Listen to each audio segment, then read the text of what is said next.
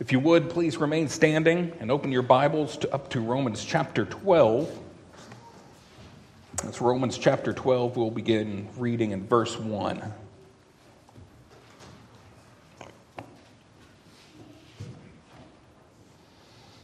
I appeal to you, therefore, brothers, by the mercies of God, to present your bodies as a living sacrifice, holy and acceptable to God, which is your spiritual worship.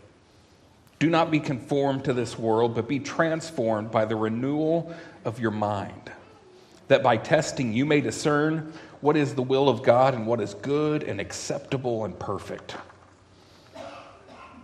For by the grace given to me, I say to everyone among you, not to think of himself more highly than he ought to think, but to think with sober judgment, each according to the measure of faith that God has assigned.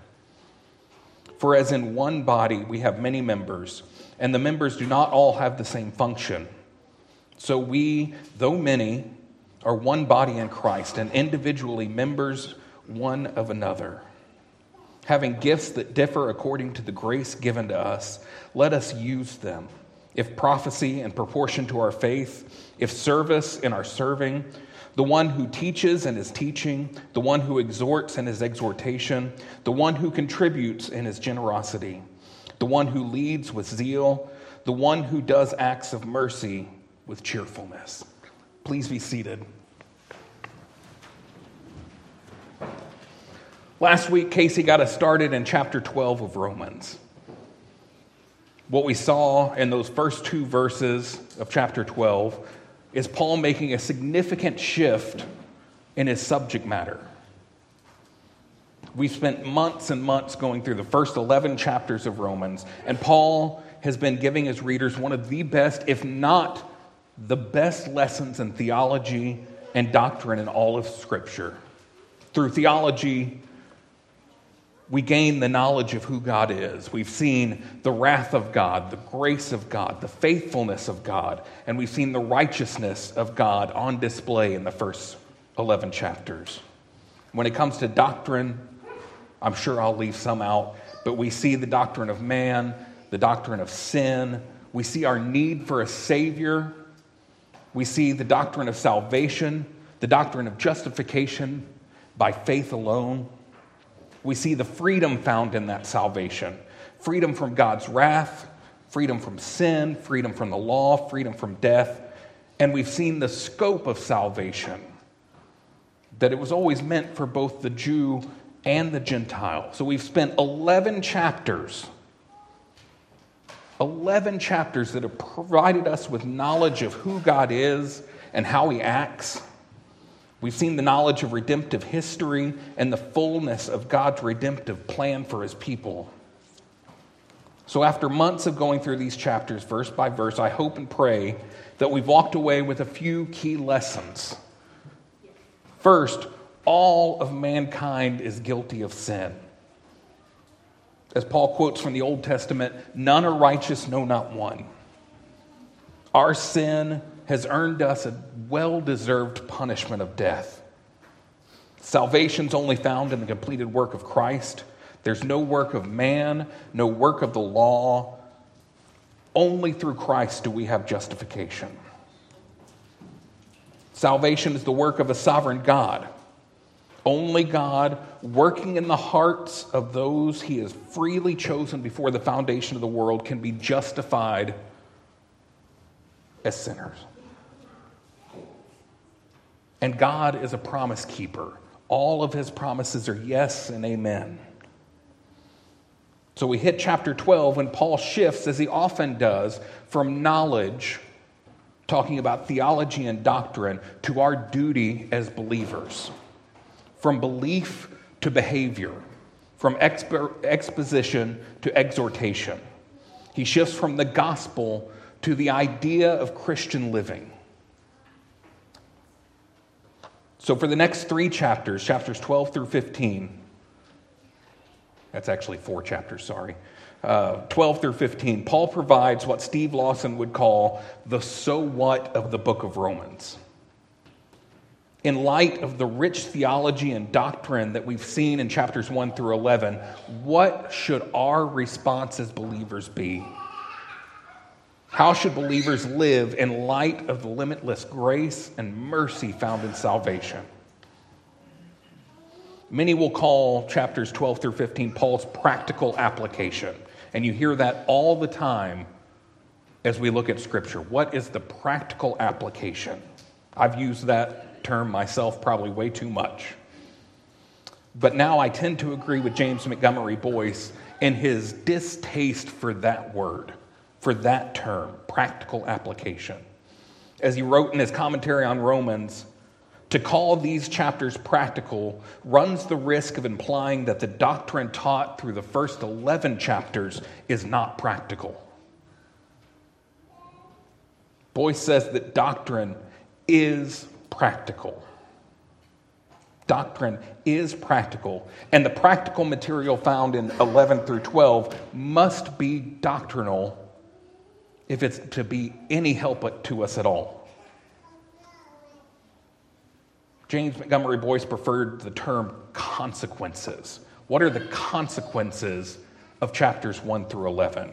He says, we have, we have had lots of ideas in the first great section of Romans truthful ideas, stirring ideas, ideas that have come to us by means of an inerrant and authoritative revelation. Now we are to explore their many important consequences. So, what are the consequences of the theology and the doctrine taught in the first 11 chapters? In chapters 12 through 15, we'll see what those consequences are. And they are that of a transformed life. Over the next four chapters, we'll see this transformation. We'll see it as it relates to believers' overall conduct. We'll see it as it, as it relates to believers' interaction with the civil authorities. We'll see as it, as it relates to this interaction with fellow man. And today we'll look at what this transformation means as it relates to believers' interaction with fellow believers.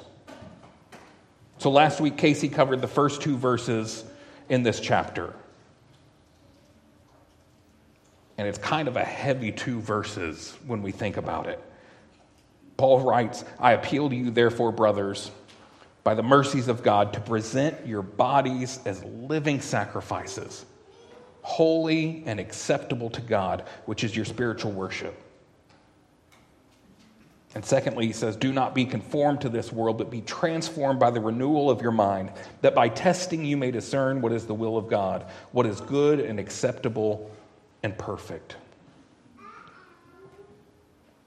So, in light of what Paul taught for 11 chapters, our lives are to be completely different.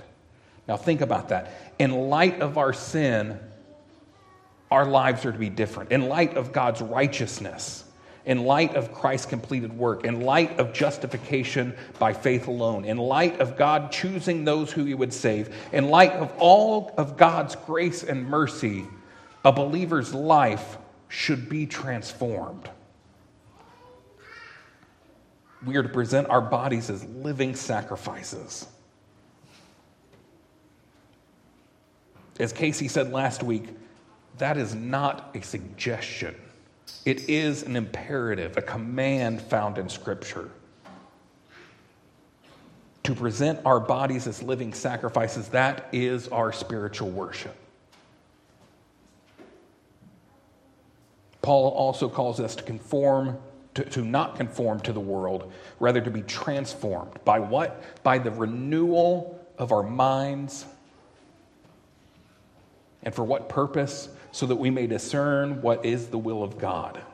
To be able to tell what is the difference between good and evil. To know what is good and acceptable and perfect. This is no small matter for believers. God didn't call men to salvation so they could continue in their sinful lifestyles. He calls men to salvation for the purposes of His glory to show his grace and his mercy.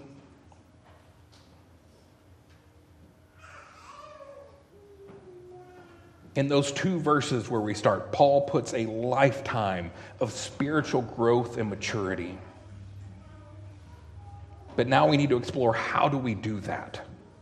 How do we present our bodies as a living sacrifice? How do we keep from conforming to the things of this world? That's what chapters 12 through 15 are about. And our text today begins simply enough.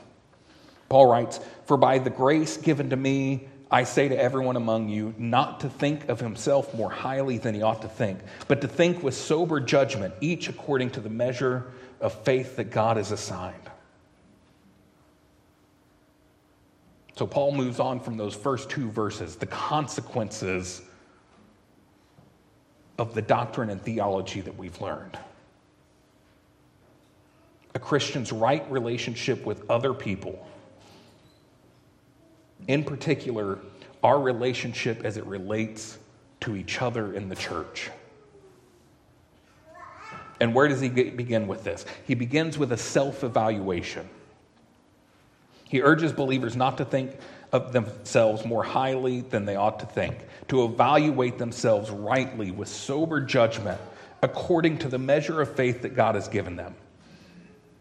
We're talking about pride here. Why start with pride? I believe because it's one of the easiest sins for each and every one of us to fall into. All of us at times think more highly of ourselves than we ought to think. Each of us at times concern ourselves with the opinions of others. We desire to have others have an overly high opinion of us.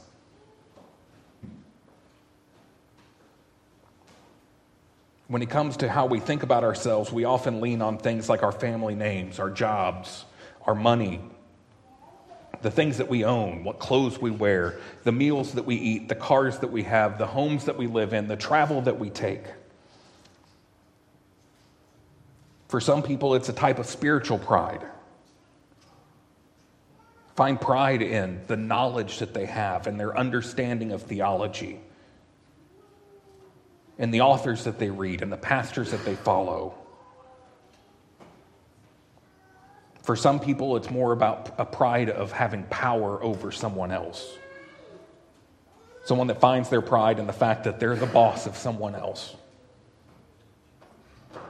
Too often we can see this in pastors of having an a overinflated opinion of self we can see it in deacons. We can see it in worship leaders. We can see it in teachers. For some people, their pride comes from their education, from their perceived IQ or the amount of knowledge that they've gathered. For some, pride takes place with the idea of some type of false humility.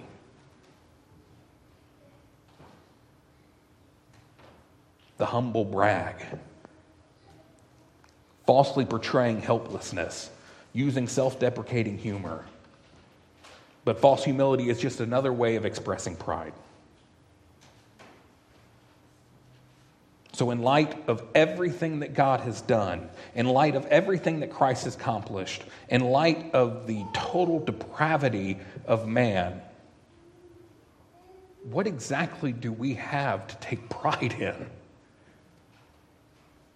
Paul wrote in 1 Corinthians chapter 1 saying, for, for consider your calling, brothers. Not many of you were wise according to worldly standards. That's got to be a great start to a letter. Not many of you guys were very wise. Not many of you were wise according to worldly standards. Not many of you were powerful. Not many were of noble birth. But God chose what is foolish in this world to shame the wise. God chose what is weak in the world to shame the strong. God chose what is low and despised in the world, even things that are not, to bring to nothing things that are, so that no human being might boast in the presence of God. Paul calls us to rightly examine ourselves in light of what Christ has done. Now, to rightly examine ourselves, there's a, there's a flip side to this coin. While some people may have pride in themselves, the opposite can be true. Believers can think too lowly of themselves at times, too, lacking any self esteem. And this is just as dangerous because people will naturally attempt to prop themselves up in other areas. And most of the time, it'll be those areas that lead us to pride in ourselves. Believers that think too lowly of themselves will often end up denying their worth as image bearers of a holy God. Believers that think too lowly of themselves end up belittling what Christ has done. When in re- reality, we need to remind ourselves that we are his workmanship created in Christ for good works, which God prepared beforehand that we should walk in them. Paul calls believers to think with sober judgment. How do we evaluate ourselves? Do we take the shadows that are in this world and evaluate ourselves against that standard? Or do we evaluate ourselves in light of Scripture? We need to stop comparing ourselves to others. We need to stop comparing ourselves to the standards of the world. We need to stop finding our value in things like riches and our education and just stuff. We need to stop finding our value in other people's opinions of us because none of these things dictate who we are. We need to evaluate ourselves as God's creatures as sons and daughters of the Most High, as individuals who have been purchased by the blood of Christ, as individuals who were chosen before the foundation of the world, as individuals that were knitted together in your mother's womb by the Creator of the universe. Then and only then can we rightly examine ourselves and find where our worth lies. Along with thinking with sober judgment, we are to do this in accordance to the measure of faith that God has assigned. You'll notice that Paul doesn't say according to the faith that you have gained for yourself, according to the measure of faith that you have worked for, but rather he's talking about the measure of faith that God has assigned to you. So, what does Paul mean by this measure of faith? James Montgomery Boice lays out three options for how to interpret this. First is our measure of faith is our own confidence in God. It's our own trust in God. So you take a very literal reading here that in accordance with the measure of our own faith. Number 2, our measure of faith is our knowledge of God or the faith that God has revealed to us. That would read something like, according to the degree of knowledge about yourself and all people that you have attained. His third option is our measure of faith relates to the specific gifts or talents that God has given you. And given where this chapter is going, I think that is the correct interpretation that we need to take here. Think soberly according to the gifts and talents that God has given you. The theologian John Murray said this of this text It is called the measure of faith in the restricted sense of the faith that is suited to the exercise of this gift. And this nomenclature is used to emphasize the cardinal place which faith occupies, not only in our becoming members of this community, but also in the specific functions performed as its members. So, genuine humility is the result of this sober thinking, understanding the gifts that God has bestowed upon his people is what leads to genuine humility. Pride cannot be the outcome of, think, of this type of thinking. A lack of self esteem in who we are cannot be the outcome of this type of thinking.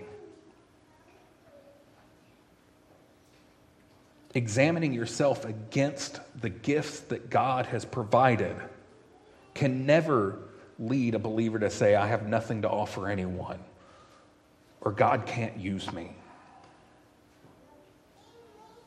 As we continue in verse 4 of our text, Paul writes, For as in one body we have many members, and the members do not all have the same function. So we, though many, are one body in Christ and individually members of one another. We move from the right examination of ourselves, that includes sober contemplation, an assessment of the specific gifts and talents that the Lord has given us. And Paul moves on to the corporate body. We as believers are members in Christ's body.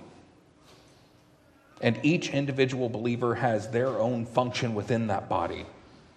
And Paul uses one of his favorite metaphors here when he talks about the church that of the body.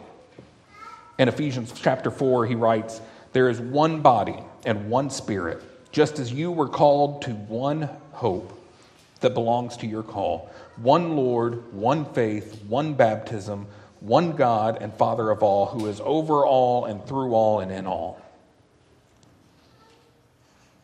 In 1 Corinthians chapter 12, he expands on this metaphor where he writes, For just as the body is one and has many members, and all of the members of the body, though many, are one body, so it is with Christ.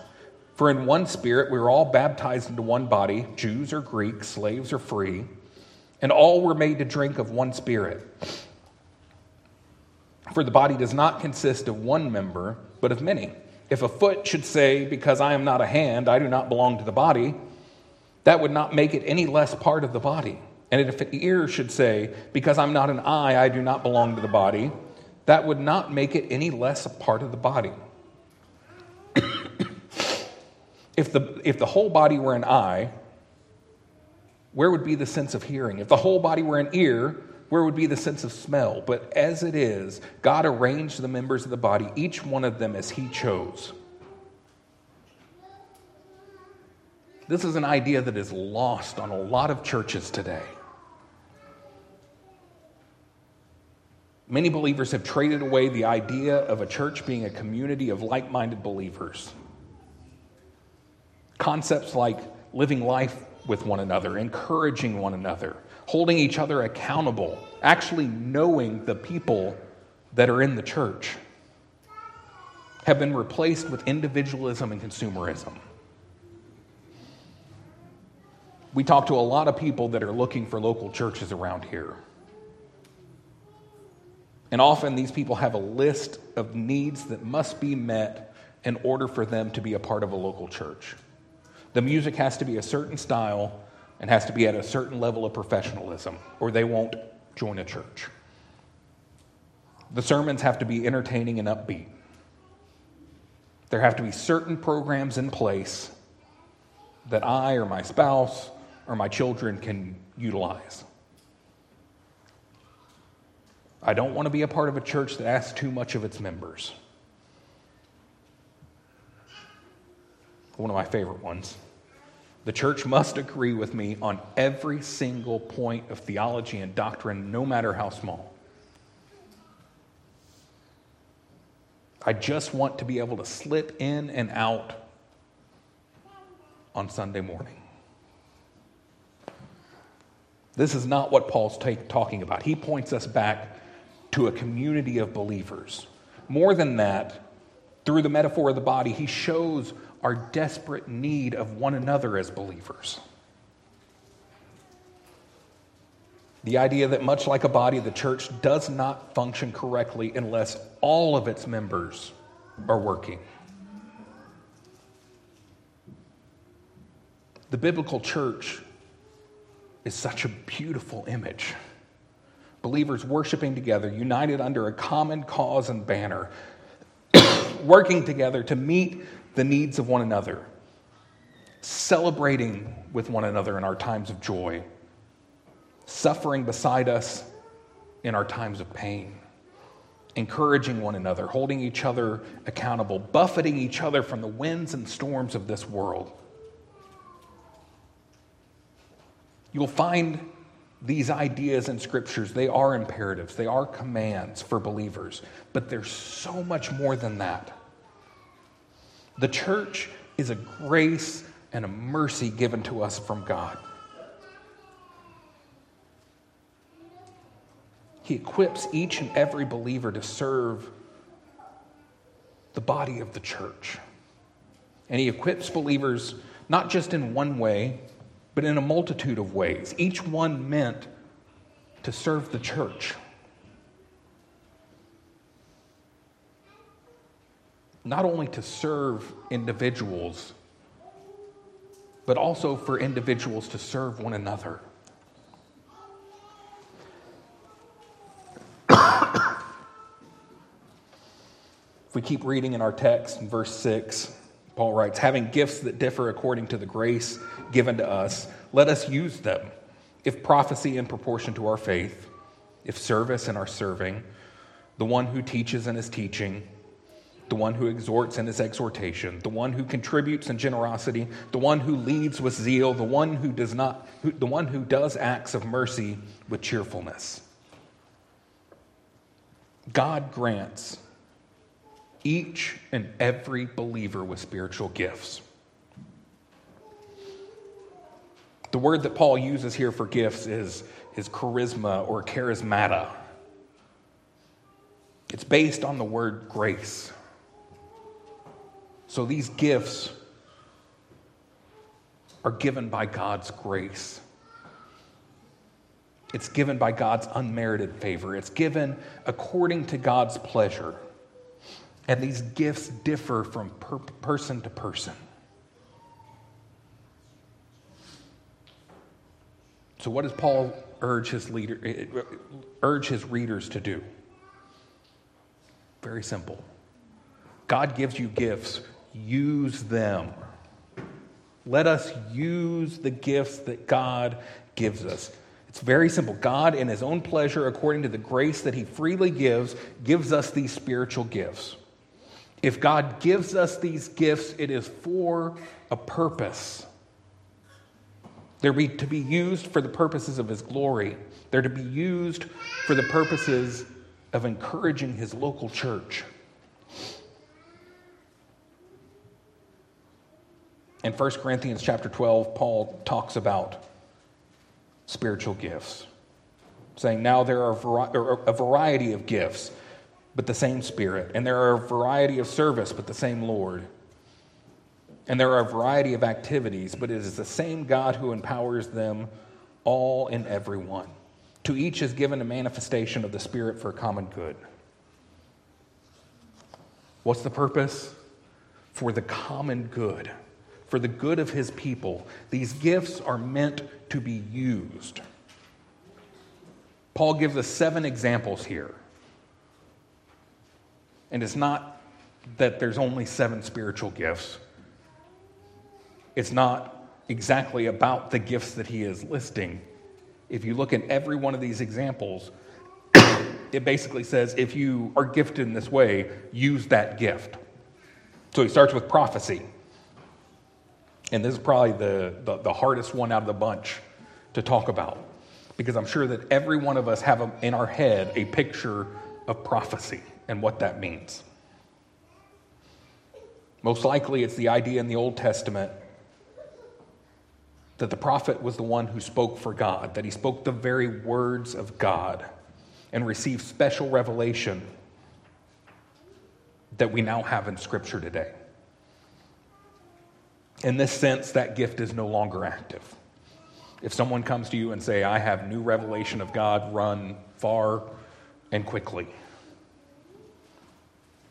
But I don't think this is what Paul was talking about here. I believe that Paul's talking about a lesser gift of prophecy, where we're talking about preaching or teaching. Someone that is speaking the words of God that we have here, not a new revelation. And you'll notice this is the only one out of the list that has a limitation on it. If prophecy, then in proportion to your faith, to our faith. Now, notice, I got ahead myself there. It doesn't say in proportion to your faith, in proportion to his faith.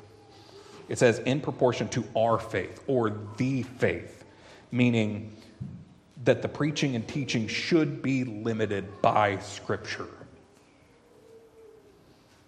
In Galatians chapter 1, it says, I am astonished that you are so quickly deserting him who called you in the grace of Christ and are turning to a different gospel. Not that there is another one, but there are some who trouble you and want to distort the, the gospel of Christ. But even if we, the apostles, or an angel from heaven should preach to you a gospel contrary to the one that we preach to you, let him be accursed. Let him be accursed. Moves on to serving. If your gift is serving, then serve. The word used here roughly translates to ministry. It's where we get our word for ministry. And while we think of the ministries of teaching, or we think of the ministry of the deacons, these things certainly come to mind, but we're not limited to just those areas of ministry. All different types of ministry are meant here. Dietrich Bonhoeffer once said that the church is herself only when she exists for humanity. She must take her part in the social life of the world, not lording it over men, but helping and serving them. She must tell men, whatever their calling, what it means to live in Christ, to love for others. In his book, Life Together, a study of the meaning of the church, of, of Christian fellowship, he lists some lesser known but widely needed ministries in the church, such as a ministry of holding one's tongue a ministry of meeking, uh, meekness, a ministry of listening, a ministry of helping, a ministry of bearing burdens, a ministry, ministry of speaking truth. Whatever the ministry is, if God has gifted you in serving, then use it by serving. If your gift is teaching, then teach. Plain and simple. If your gift is teaching, then you need to be teaching. Now, does that mean preaching from a pulpit? Maybe, maybe not. Does it mean teaching on Wednesday night or Sunday morning? Does it mean teaching children? I don't know the context of that, but if God has gifted you in teaching, you are to be teaching. This applies to teaching in the home. This applies to ideas like one on one discipleship. This applies to ideas like one on one counseling. If your gift is teaching, then teach. If your gift is exhortation, then exhort one another. If your gift is giving, then do it with generosity. If your gift is leadership, then do it with zeal. If your gift is serving with acts of mercy, then do it with cheerfulness. Now, I want to be clear here. Paul is talking about specific gifts. I know at least someone here is probably sitting there thinking, well, you know what, I'm not gifted in these areas, so I don't need to do those things. I'm not gifted in cheerfully giving, so I don't need to give. I'm not a gifted teacher, so I don't need to teach. I'm not gifted in exhortation, so I don't need to exhort. That is not what Paul is saying here. What he is saying here is if God has granted you to be especially gifted in these areas, then you better make sure you're doing it. If you're not gifted in these areas, that's not a free pass not to do these things. So these are just examples of the many spiritual gift that God bestows on his people we see some of this expanded on slightly in Ephesians chapter 4, where it says, And he gave the apostles, the prophets, the evangelists, the shepherds, and teachers to equip the saints for the work of ministry, for the building up of the body of Christ, until we attain to the unity of the faith and of the knowledge of the Son of God, to mature manhood, to the measure of the stature of the fullness of Christ so that we may no longer be children tossed to and fro by waves and carried about by every wind of doctrine, by human cunning, by craftiness, and deceitful schemes. Rather, speaking the truth in love, we are to grow up in every way into Him who is the head into Christ. from whom the whole body, joined and held together by every joint with which it is equipped, when each part is working properly, makes the body grow so that it builds itself up in love. When each part is working, makes the body grow so that it builds itself up in love. Peter wrote, as each has received his gift, use it to serve one another as good stewards of God's various grace. Whoever speaks is one who speaks oracles of God. Whoever serves is one who serves by the strength that God supplies, in order that in everything God may be glorified through Jesus Christ. No one gets a free pass on this. If you are a believer here today, God has given you one or more spiritual gifts.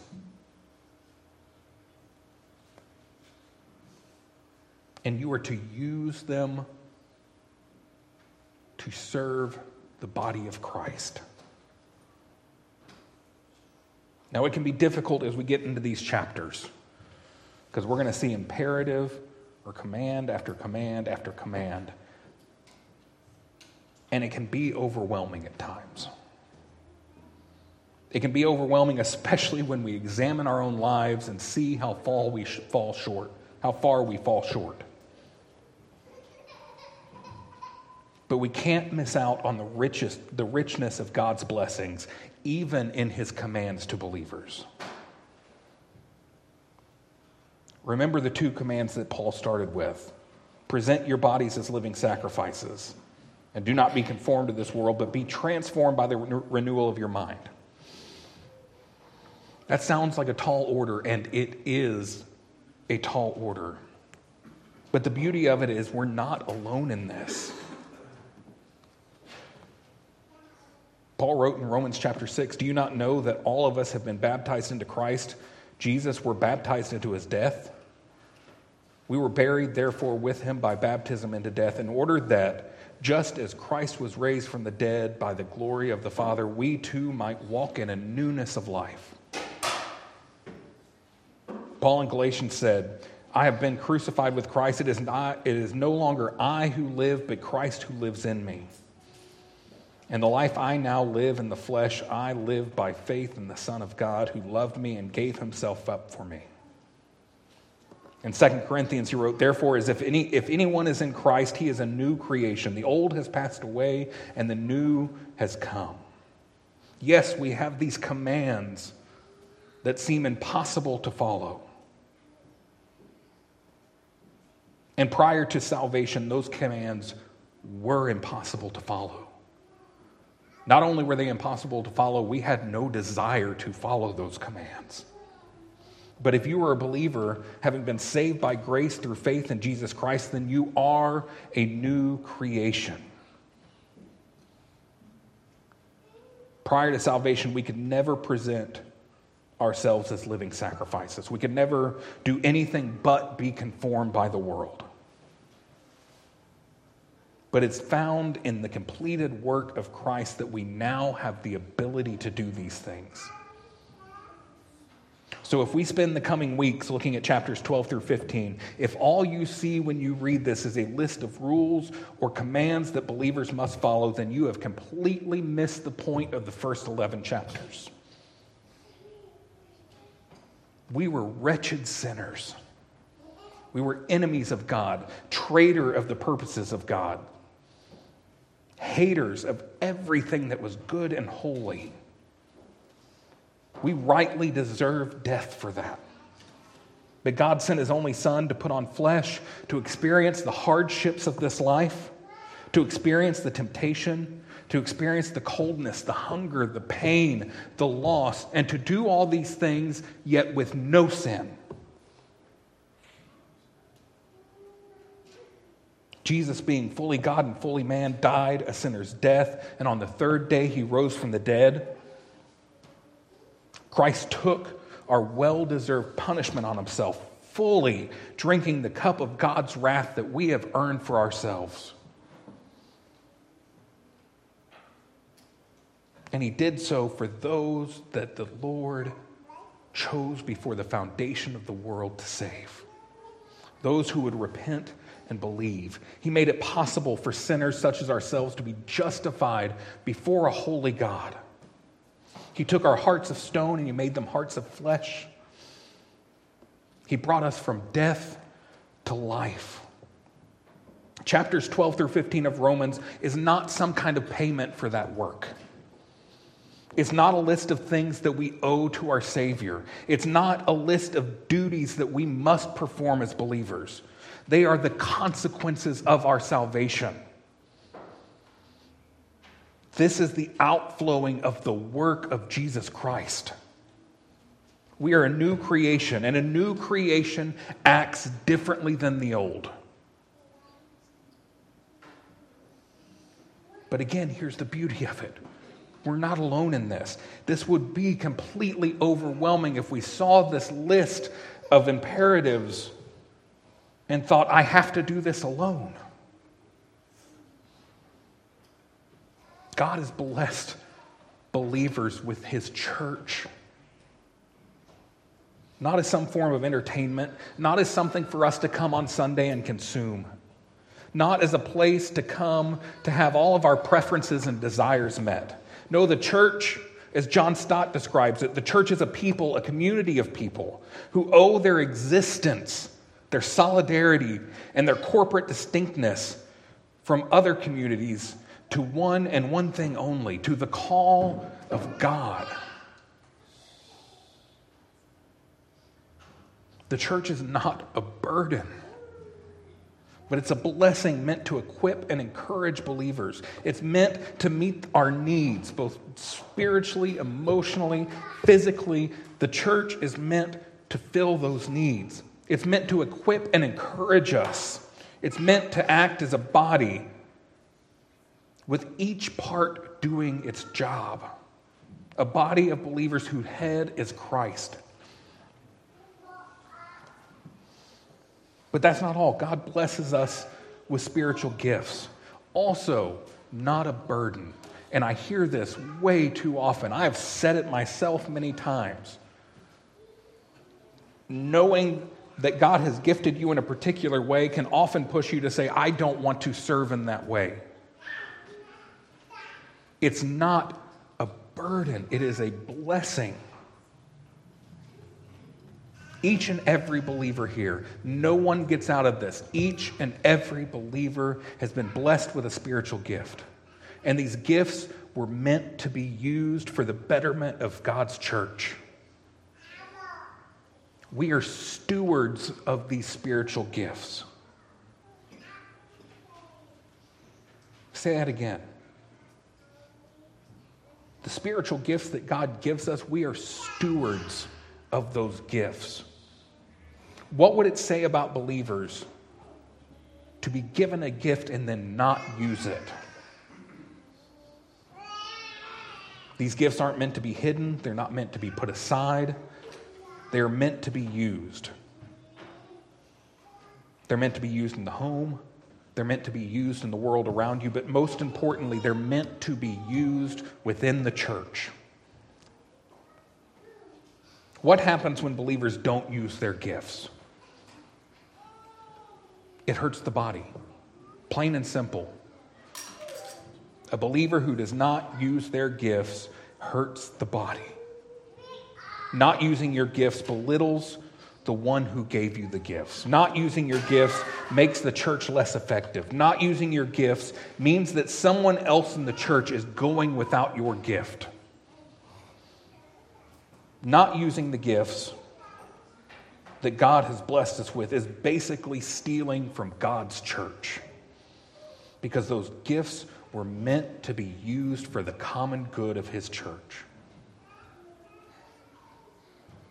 If you remember the parable of the talents, the master leaves money in the hands of three servants to manage while he's gone. The first two servants put that money to work and bring back a profit for the master. The third buried his money out of fear. What did the master say when he returned to that third servant? said, You wicked and slothful servant, you knew that I reap where I have not sown and gather what I have not scattered, where I have scattered no seed. And the master cast the worthless servant into the outer darkness, into the place where there will be weeping and gnashing of teeth. It is sinful for us to take the spiritual gifts that God has given us and refuse to use them. So it's my prayer today that each and every believer here would first and foremost be encouraged as we walk through these remaining chapters in Romans.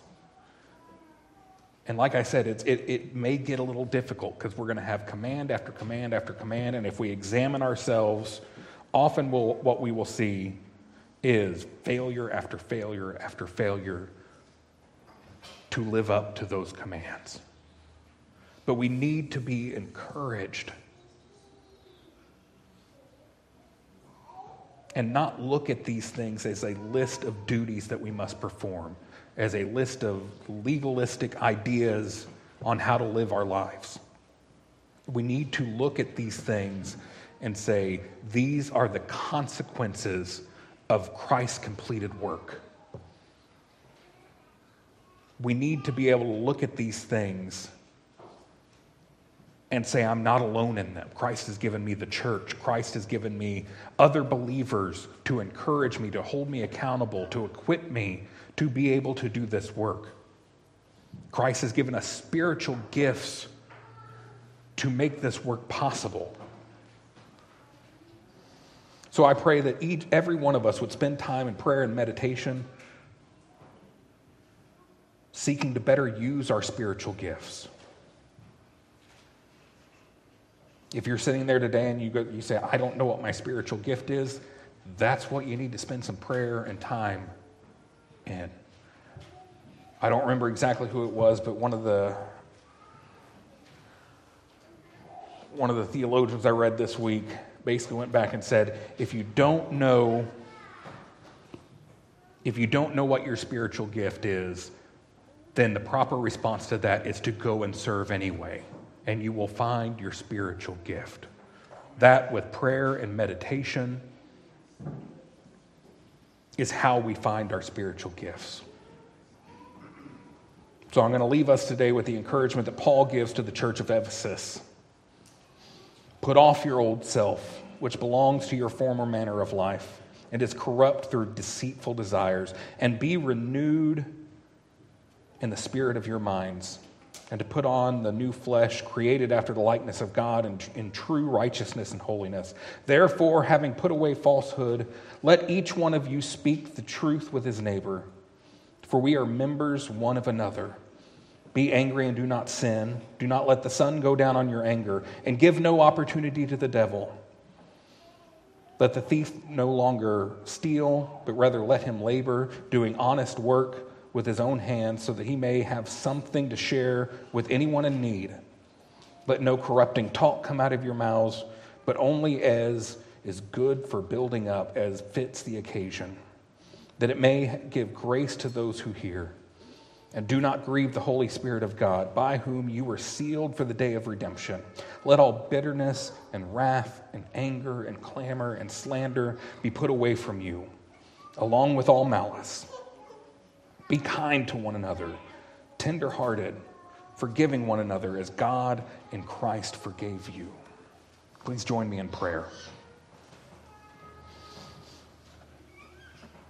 Heavenly Father, we thank you for giving us your word. We thank you for giving us a reminder today that we are not alone in this Christian life. So often we may speak of the birth of your son, of his living without sin, of his death and his resurrection.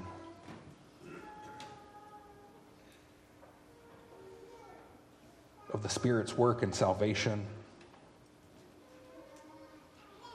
But we can forget that even now, your Son is at your right hand, Lord, mediating on behalf of believers.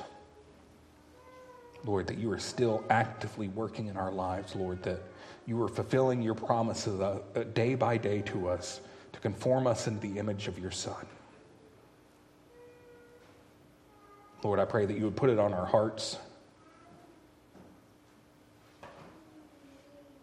to have a desire to serve your church, Lord. Not out of obligation, not out of any type of fear or anything like that, Lord, but you, you would give us a desire because your church is your people. Give us a love for one another. It's in your holy and precious name we pray.